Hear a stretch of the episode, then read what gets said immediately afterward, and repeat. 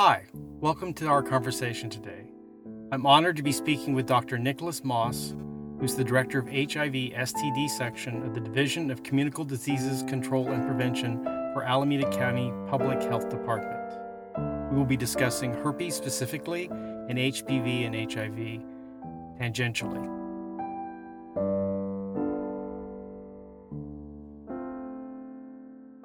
Thank you, Dr. Moss, for talking to me today about uh, HSV and uh, probably peripherally to some degree HIV. Sure. Uh, they're highly related. Uh, so, how would you differentiate the two, HSV and HIV? Well, I would start by mentioning a few things that are actually similar about them. They're both uh, chronic infections, so people get infected with HIV or HSV, and they uh, typically stay infected over the course of their lives. So these are they're viral infections where the body, unlike say the common cold or even you know many other more serious viral infections, for some reason the body's immune system is not able to completely eliminate the virus and it stays with you. So that's an important similarity, and there's a few other examples of viruses like these that that cause um, illnesses, either chronic illnesses or in the case of HSV illnesses that sort of uh, flare up from time to time and then HPV? uh, HPV, although um, the immune system can clear HPV, Oh. uh, so we, we see, and there's a many different types of the HPV well virus. over 200 that I'm aware of. That's yeah. right, and so and and they they um, and and and also people there can be a a, um, a variety of responses in, in from person to person and in, in how the body responds to the HPV infection, and actually that's uh, useful because. Um, HSV, we actually have two different types as well. So we don't have hundreds of types, but we have two types. We have herpes simplex virus 1 and herpes simplex virus 2. Generally speaking, herpes simplex virus 1 or HSV 1 causes oral infections.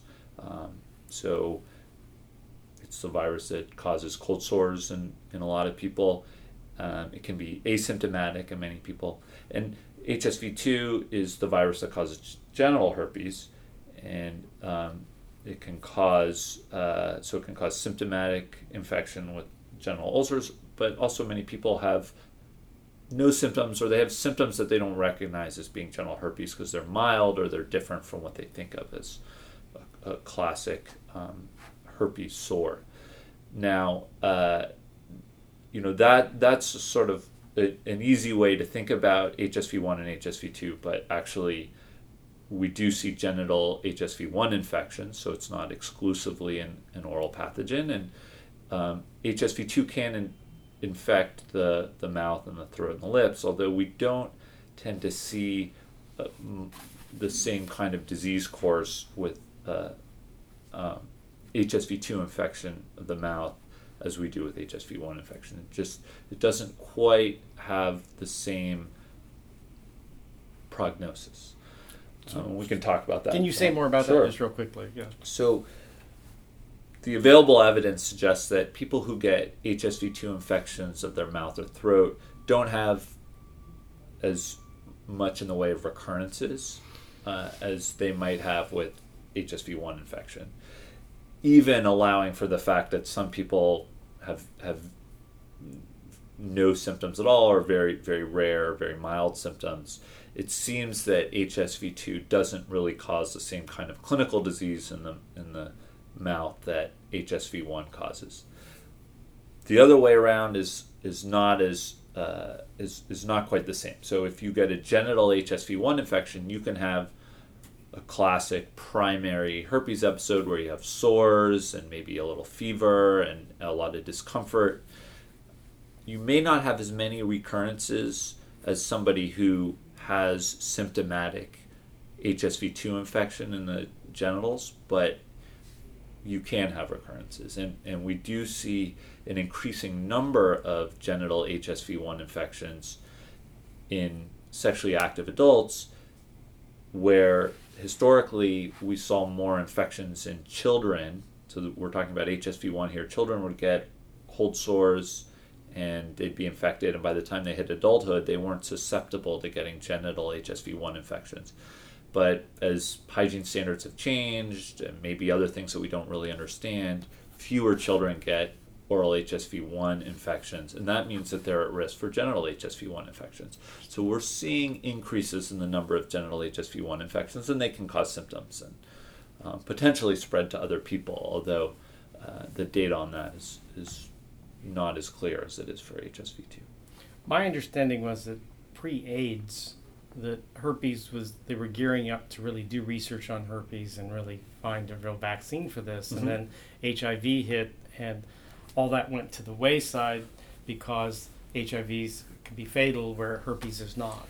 Well, that's a that's an interesting question, and uh, a lot of that's before my time. So I, I don't I don't have the, the the greatest historical perspective on that. I will say that uh, the research in in herpes really did gear up in the 1970s, and uh, that's when the drugs, some of the drugs that we still use, were starting to be investigated, and uh, people were collecting um, cohorts of people affected by herpes and, and studying the, the different diseases that you can get from herpes and, and how we might treat them. And so, um, and so I'm not sure that it was necessarily derailed by HIV. And in some ways, HIV and all the money that went into infectious disease research that came with the HIV epidemic, not right away, but eventually, some of that has been leveraged for, for herpes research and for research in, uh, in sexually transmitted diseases in general. So,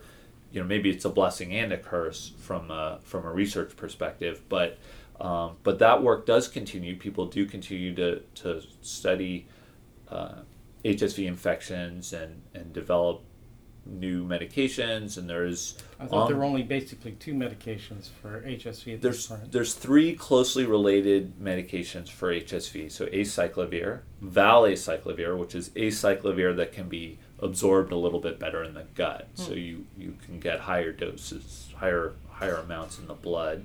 And then another medication called uh, penciclovir. I think I'm getting that correct. We we tend to use acyclovir or valacyclovir the most. And what's Valtrex?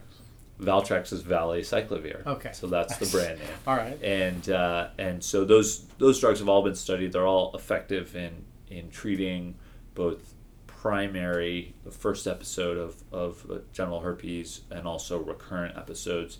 Not studied as much for for oral herpes, although similar viruses and and they there is um, you know you can get some benefit of treatment, but most of the research has been focused on genital herpes and they're effective. They're not perfect.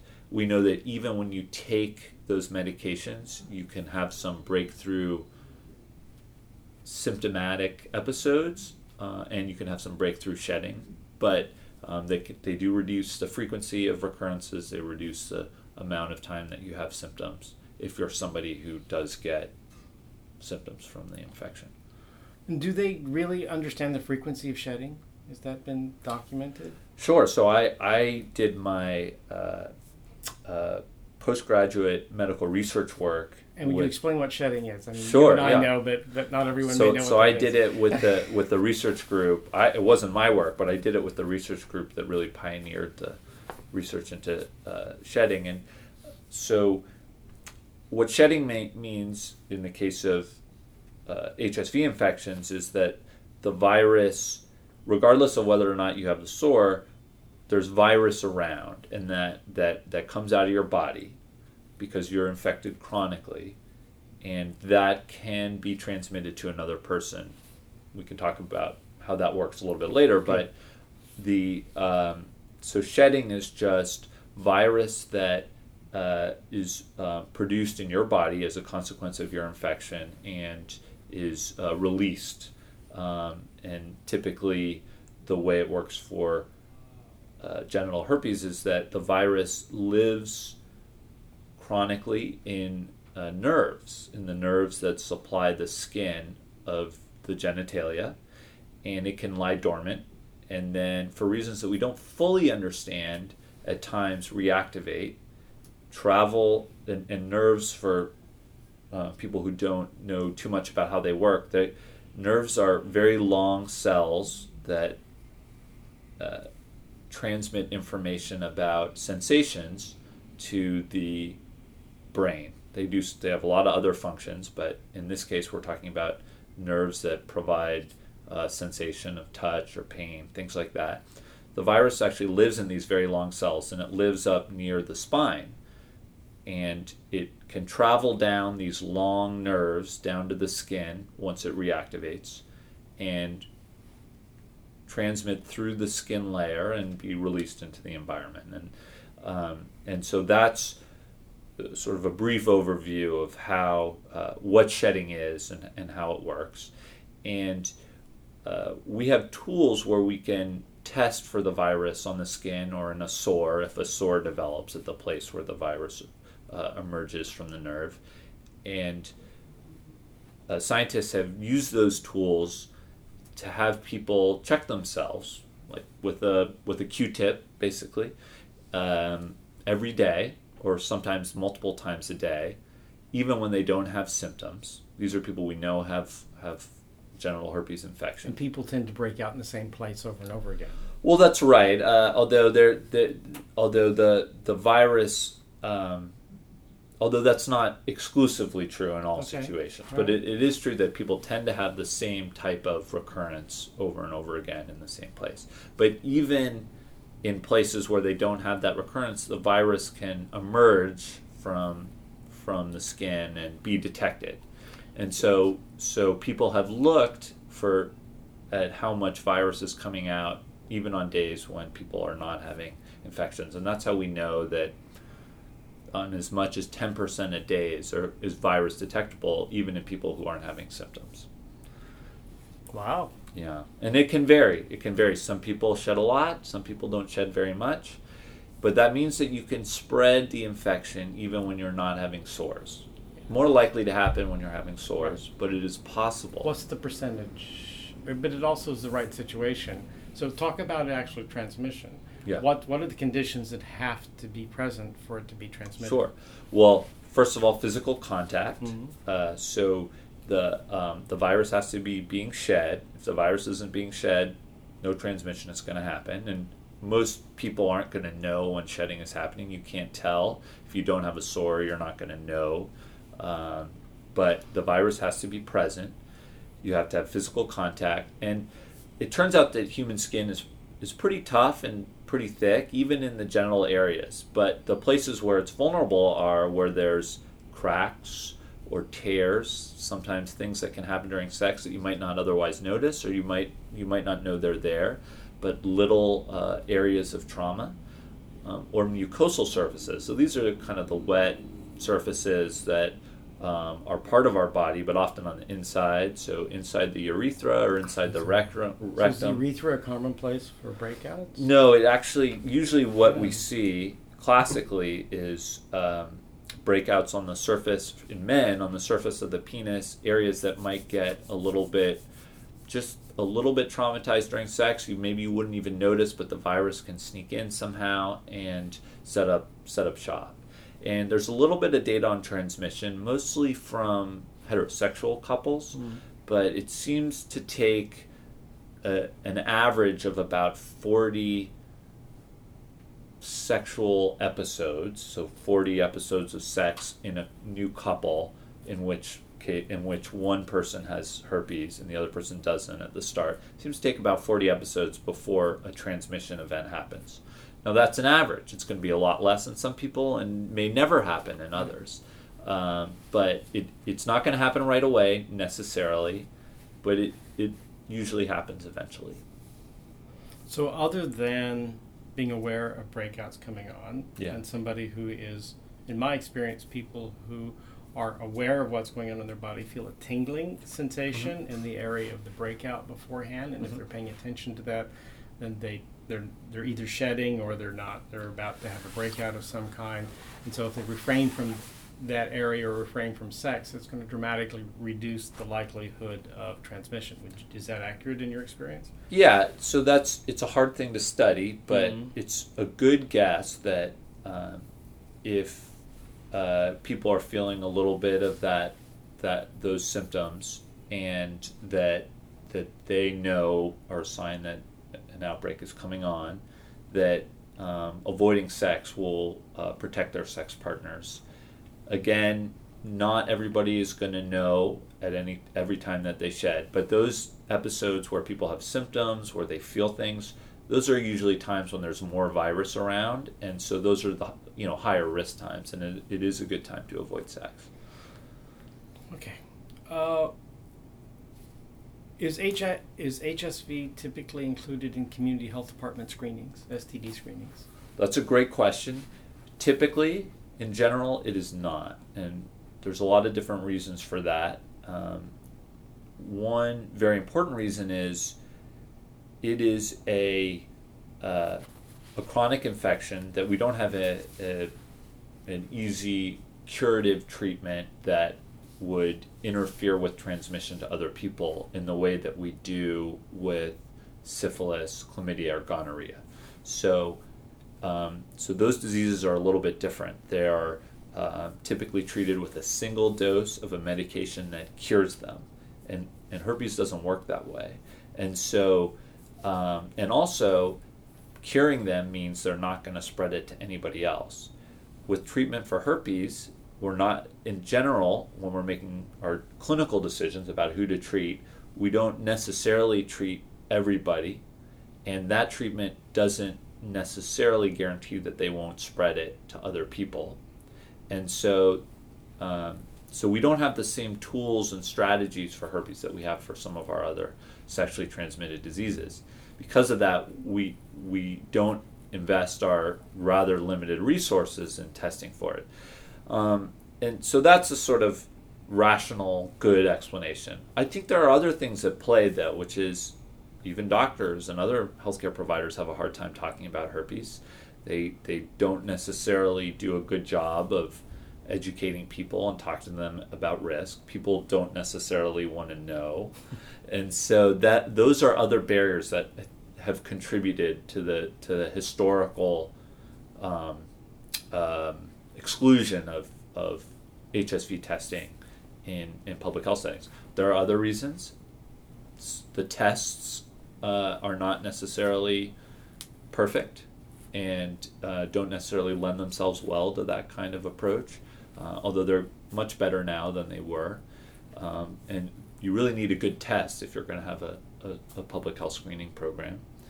Uh, so there are other other factors at play, but but there definitely is um, you know a choice, a sort of a, uh, an unconscious choice has been made by public health practitioners that it's going to be hard to do herpes testing in a public health setting and have those conversations and you know when you're trying to see lots of patients and move them through and that's something we could probably do better on and that's not just public health departments it's generally doctors and doctors offices when people do std mm-hmm. screenings mm-hmm. hsv is not generally part of that. I think HPV isn't generally odd. That's right. Those are specific right. tests that have to be requested and paid for. Yeah. Yeah. and they're both expensive tests, as, as, I'm aware of. That's true. Yeah. Although, as with a lot of things, if we bought more of them, maybe the price would come down. You know.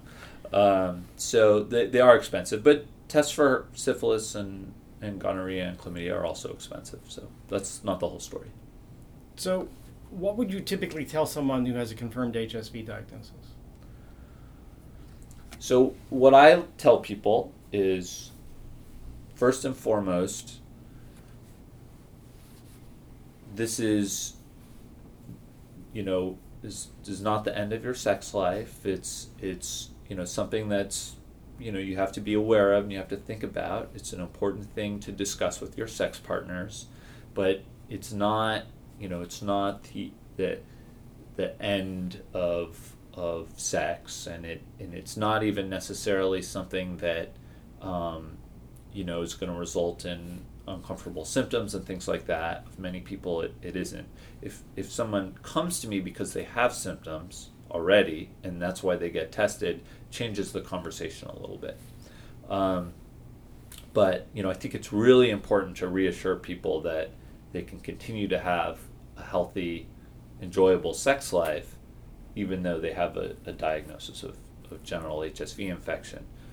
Um, that said, I do also, you know, educate people about what the course of um, the infection might look like. So, what to expect in terms of recurrences, um, and um, and how they might address it with their partner. So, uh, one issue that that frequently comes up is people become anxious about if they're in say a stable relationship or they're with a new partner that they're hoping to have a, a long-term relationship with um, is uh, you know how do i talk to my partner about this and and, and will this ruin the relationship that, that sort of thing. And i you know i, I understand that. Those are um, valid concerns. But a lot of times the partner may also be infected.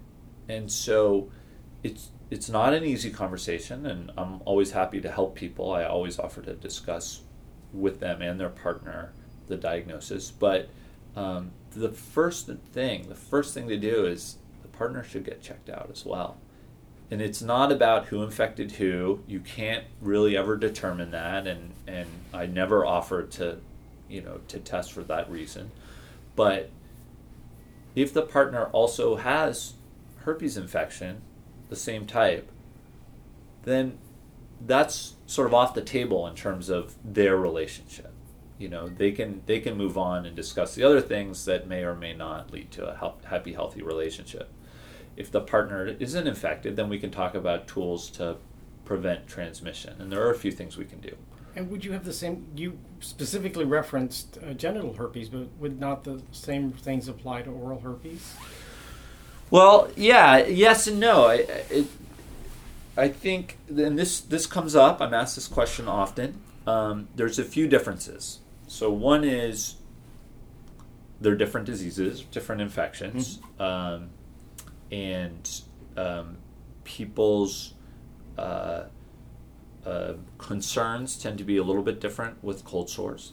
Uh, also, um, oral herpes, HSV1 infection of the mouth, cold sores, although many people don't have symptoms, is much more common. It's give me a percentage.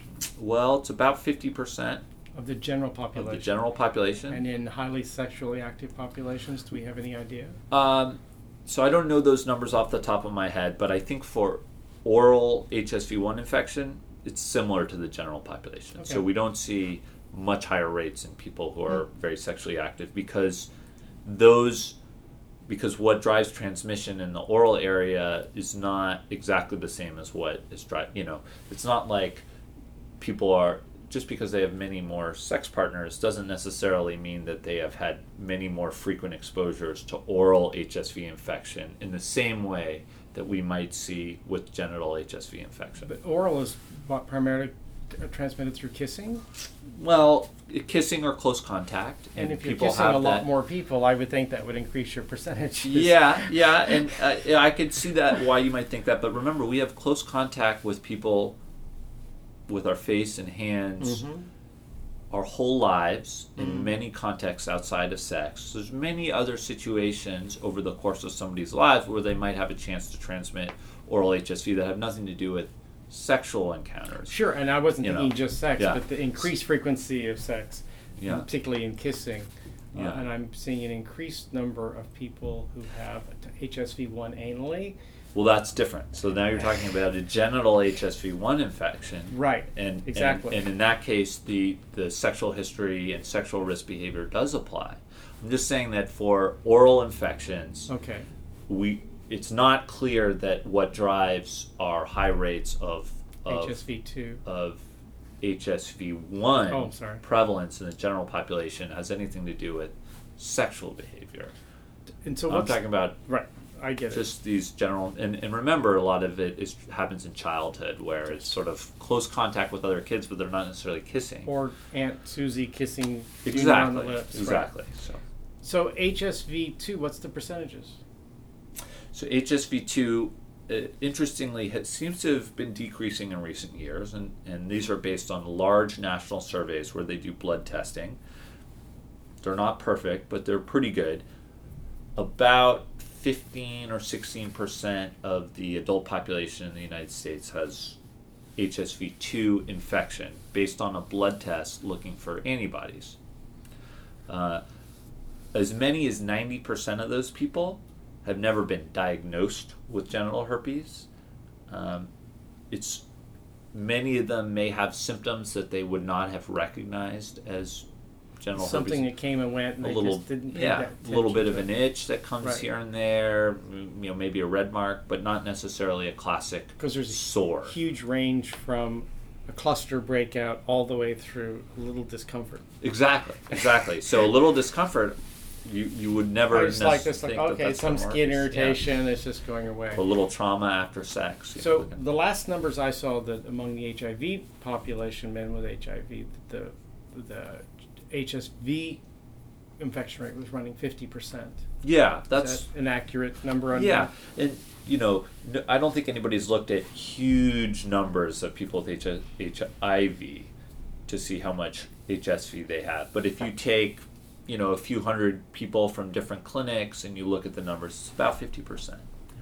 And uh, speaking of medications, I just saw a paper that talked about that guys on PrEP, which is the preventative for HIV, Mm-hmm. reduces the likelihood of actually getting HSV. too. Yeah, it's an it's an interesting uh, outcome from all these uh, research studies of PrEP, pre-exposure prophylaxis, which is using uh, right now the only licensed medication in the United States is is uh, uh, combination medication tenofovir and another drug called emtricitabine.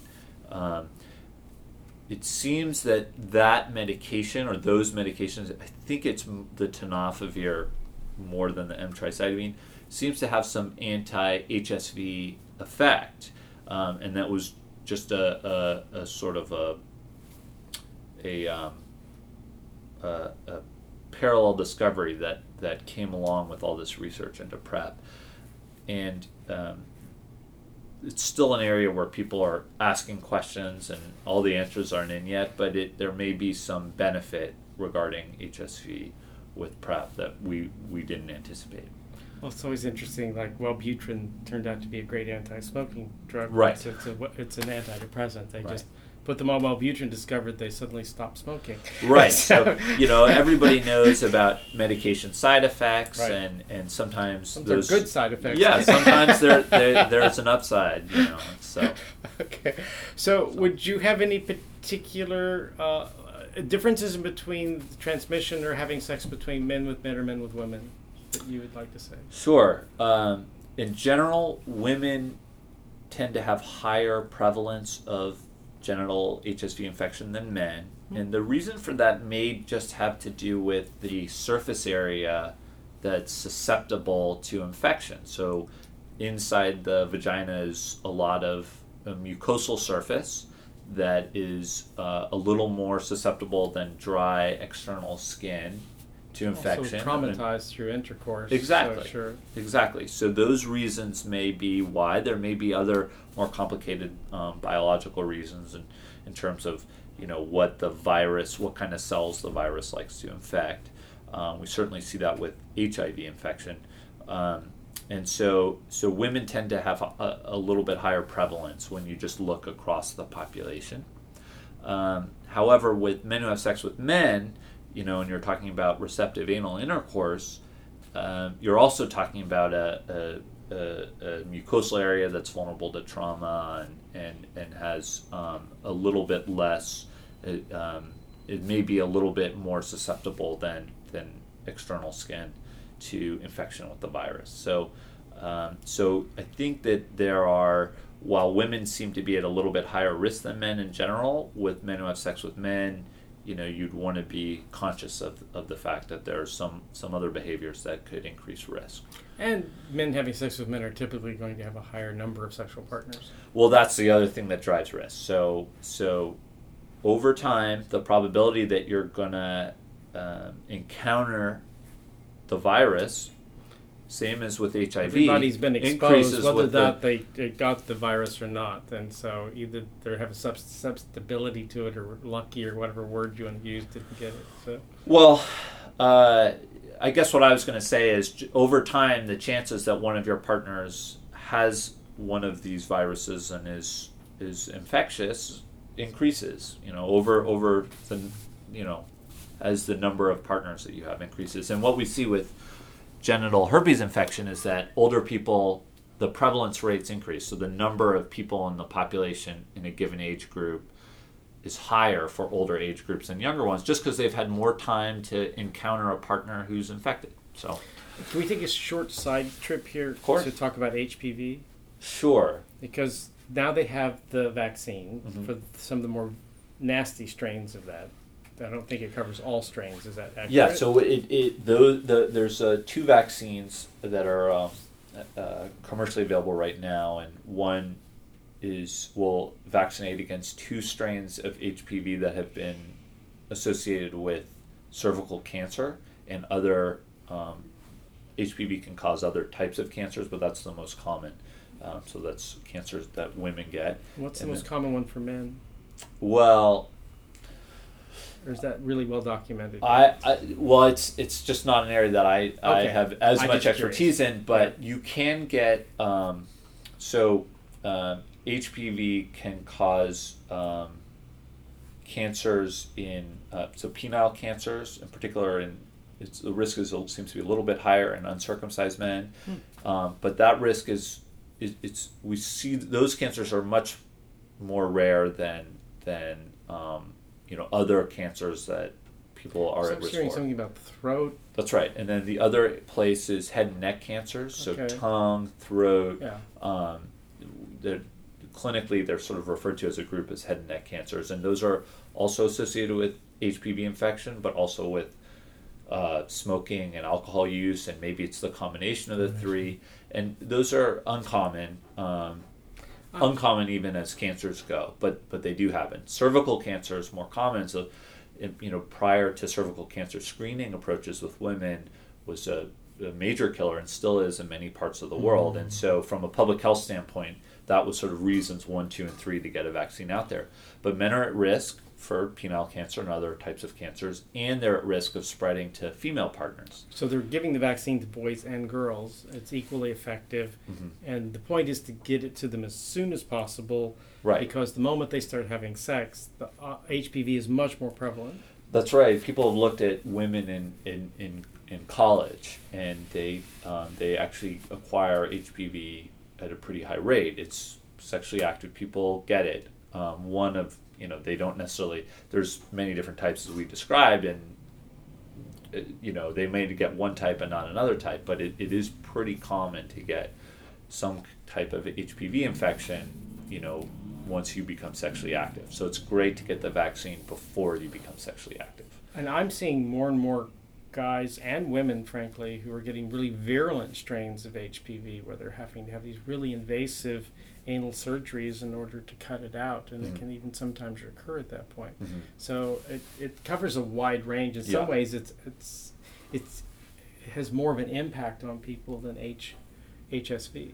Uh, it it can in that it can cause you know HSV doesn't lead to cancer. There's no we've we've never seen any association between HSV and cancer. It can cause some uh, you know rarely cause some serious complications. It can cause um, meningitis. Um, the HSV one has been associated with uncommon cases of, of encephalitis, so brain infection. So we do occasionally see these severe health outcomes with HSV. Um, and we can talk a little bit later about neonatal HSV, so HSV in newborns.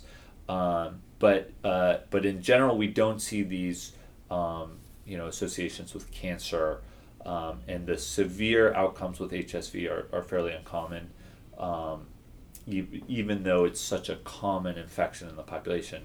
Uh, but HPV, this the association with cancer is, is real, and also with warts, and um, and so people can get um, you know warts, uh, uh, anal warts, and they can also get penile warts. Women get them in the vagina, and um, and those there's a, a few different strategies that we use to take care of those, but some of them can be um, um, difficult uh, uh, uh, problems to deal with.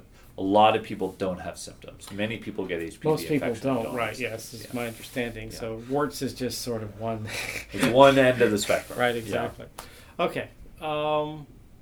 Think you answered my next question about the worst case H- HSV outbreak infection. So, uh, What, you, you mean the worst case in terms of somebody's, uh, what happens to somebody when they're first infected. Yeah, or just in general. I mean, uh, I read an article that said of HSV one, HSV two, that HSV one was actually the nastier of the two viruses in terms of what it could do to you. Uh, Sure. But even though HSV two has all the bad press because it's connected to the genitals Right. and sex. So, Right. So we're, the underlying conversation here, which Yeah. I'm not needing to have with you, but it's about the shame related to this, and that's why it's so such a hot topic. It Yeah. not because it's such a nasty virus or because Right. it destroys your life. Right. It's because it brings up all the sexual shame, and Well- that's another conversation. The, so I just what I'll say about this is that for the from the standpoint of the patient, you know, the person who comes into my office or some clinic or talks to anybody about um, a genital herpes infection, the type is not necessarily so much the issue. What's the issue is they have genital herpes.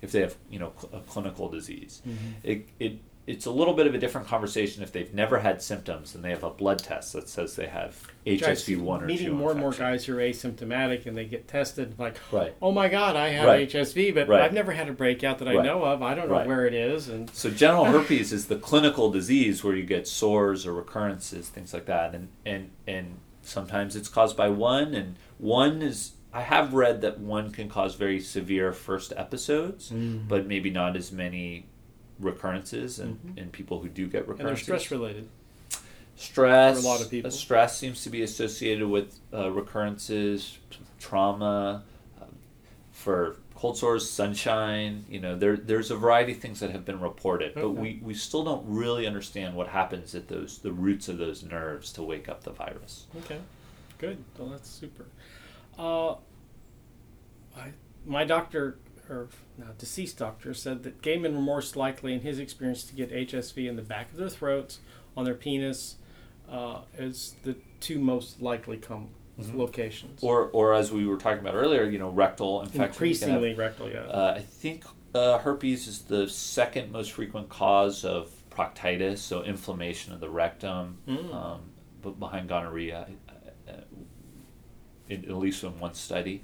And um, also, we see occasional uh, recurrences of genital herpes sort of on the buttocks or on the even on the On the- leg. I hear about it on the leg all the time. you know, sometimes they're diagnosed as shingles, or you know, people don't know quite what they are because it doesn't seem like it would be the place where you would have a genital herpes infection because it's kind of off to the side. But it, you know, on the buttocks, if you have a recurrent sores, it's probably it's probably genital herpes, and, and worth getting tested for that. and the shingles vaccine does not impact HSV. Yeah, so they're closely related viruses, but they are different viruses, and the vaccine does not, the shingles vaccine does not protect against HSV or reduce recurrences with HSV. There are people working on HSV vaccines still. Um, in the past, nothing has panned out, but the, it's an ongoing area of research. So HSV and shingles are both chickenpox related. So yeah, so shingles is caused by varicella zoster virus, so VZV, which is the same virus that causes chickenpox, and chickenpox, like herpes, is a chronic viral infection that lives in the nerves. They're closely related, but they're not exactly the same, and they they work a little bit differently. Most people get chickenpox as a child. Now most children get vaccinated. Um, and then shingles is when chickenpox, when that virus reawakens, usually years later, and usually only once or twice, if ever, over the lifetime of an individual, um, and it causes blisters and sores and pa- pain and discomfort. pain for a long time. Yeah, yeah. So there there are some similarities clinically, but also some important differences, and, and they are closely related viruses. So uh, HSV one, HSV two, uh, uh, varicella zoster virus, VZV, um, and there's a few other viruses in that family that, that cause chronic infections, um, but they're clinically a little bit different. Okay. Uh, it, I see a lot of gay men's personals, and, and I actually see this in, in personals across the board in terms of gay and straight Mhm. and bi. But is that they insist that they're STD free or clean? Yeah. Would you, would you like to say anything about that? Well, I would say here's here's the good thing about that. They're talking about it and it indicates that they've probably been tested, right? If they're being honest.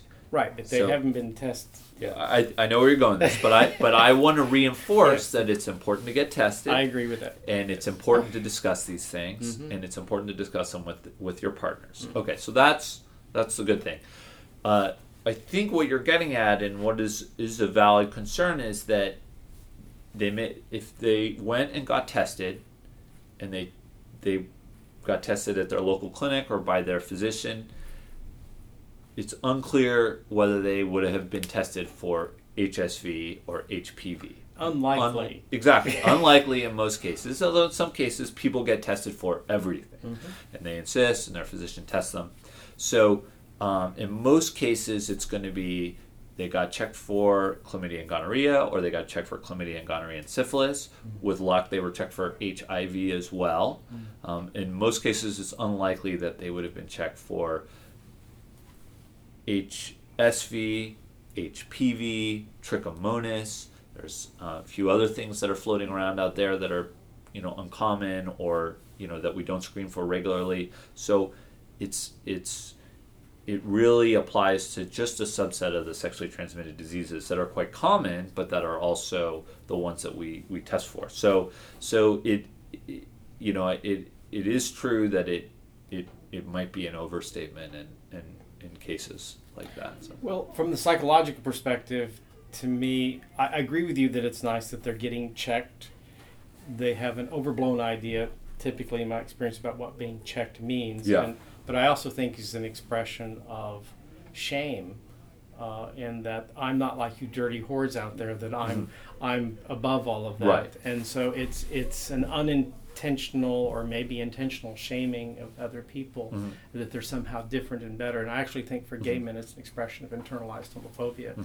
That's a whole other discussion. Sure, and So- and, and uh, you know maybe further even further outside my area of expertise, but but I will say that that um, it it it does create an interesting dynamic in the you know people's sexual uh, interactions and and um, uh, and um, and you know we don't always have the best tools to help people learn about sexuality or how to talk about sex and how to talk about STDs and, and I recognize that as a shortcoming in our in our business.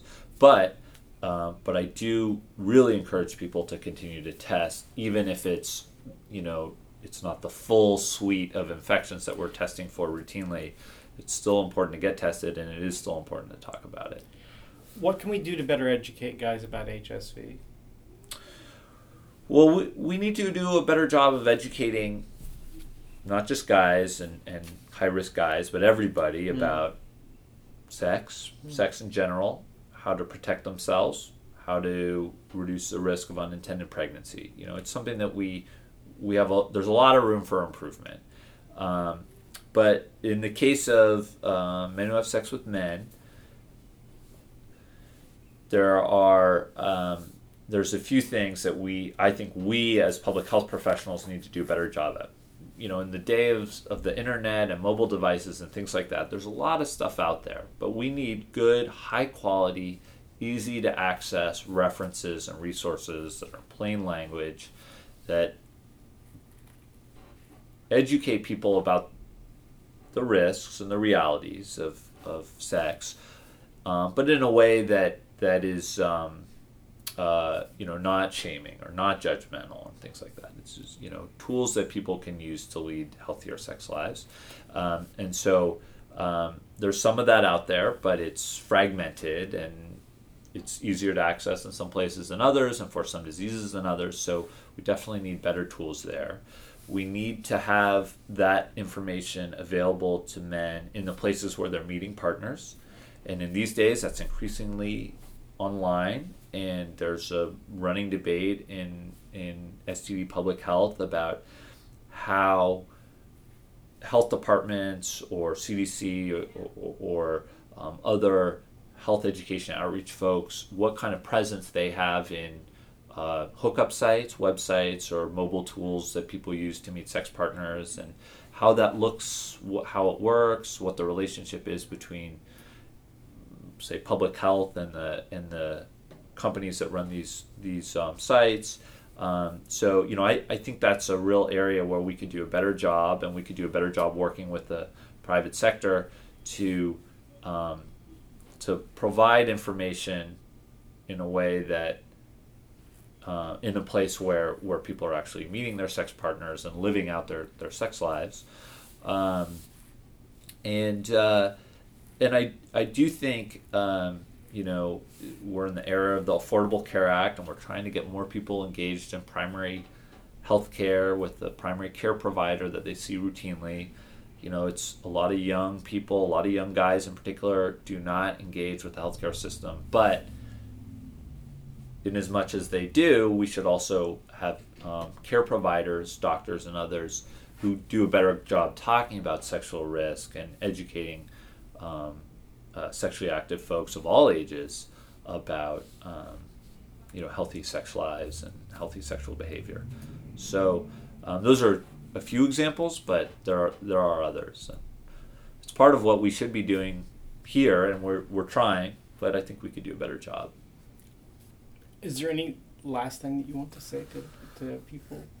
Well, I, I just I want to thank you for uh, coming to talk. Um, HSV and genital herpes are um, you know often get sort of pushed to the side or marginalized in public health, and it's great to have somebody who's um, wants to come talk about it and share information about genital herpes and um, uh, you know with the broader community and give us an opportunity to talk about it because it, we do so often focus on HIV and syphilis and, um, and so thank you for that opportunity. My pleasure. And I just want to say that uh, you know it, these to your listeners and to anybody else, um, you know these STDs and, and herpes they're out there and they're sort of a, fact of life in a way. We're doing our best to um, develop tools to prevent infections, transmission.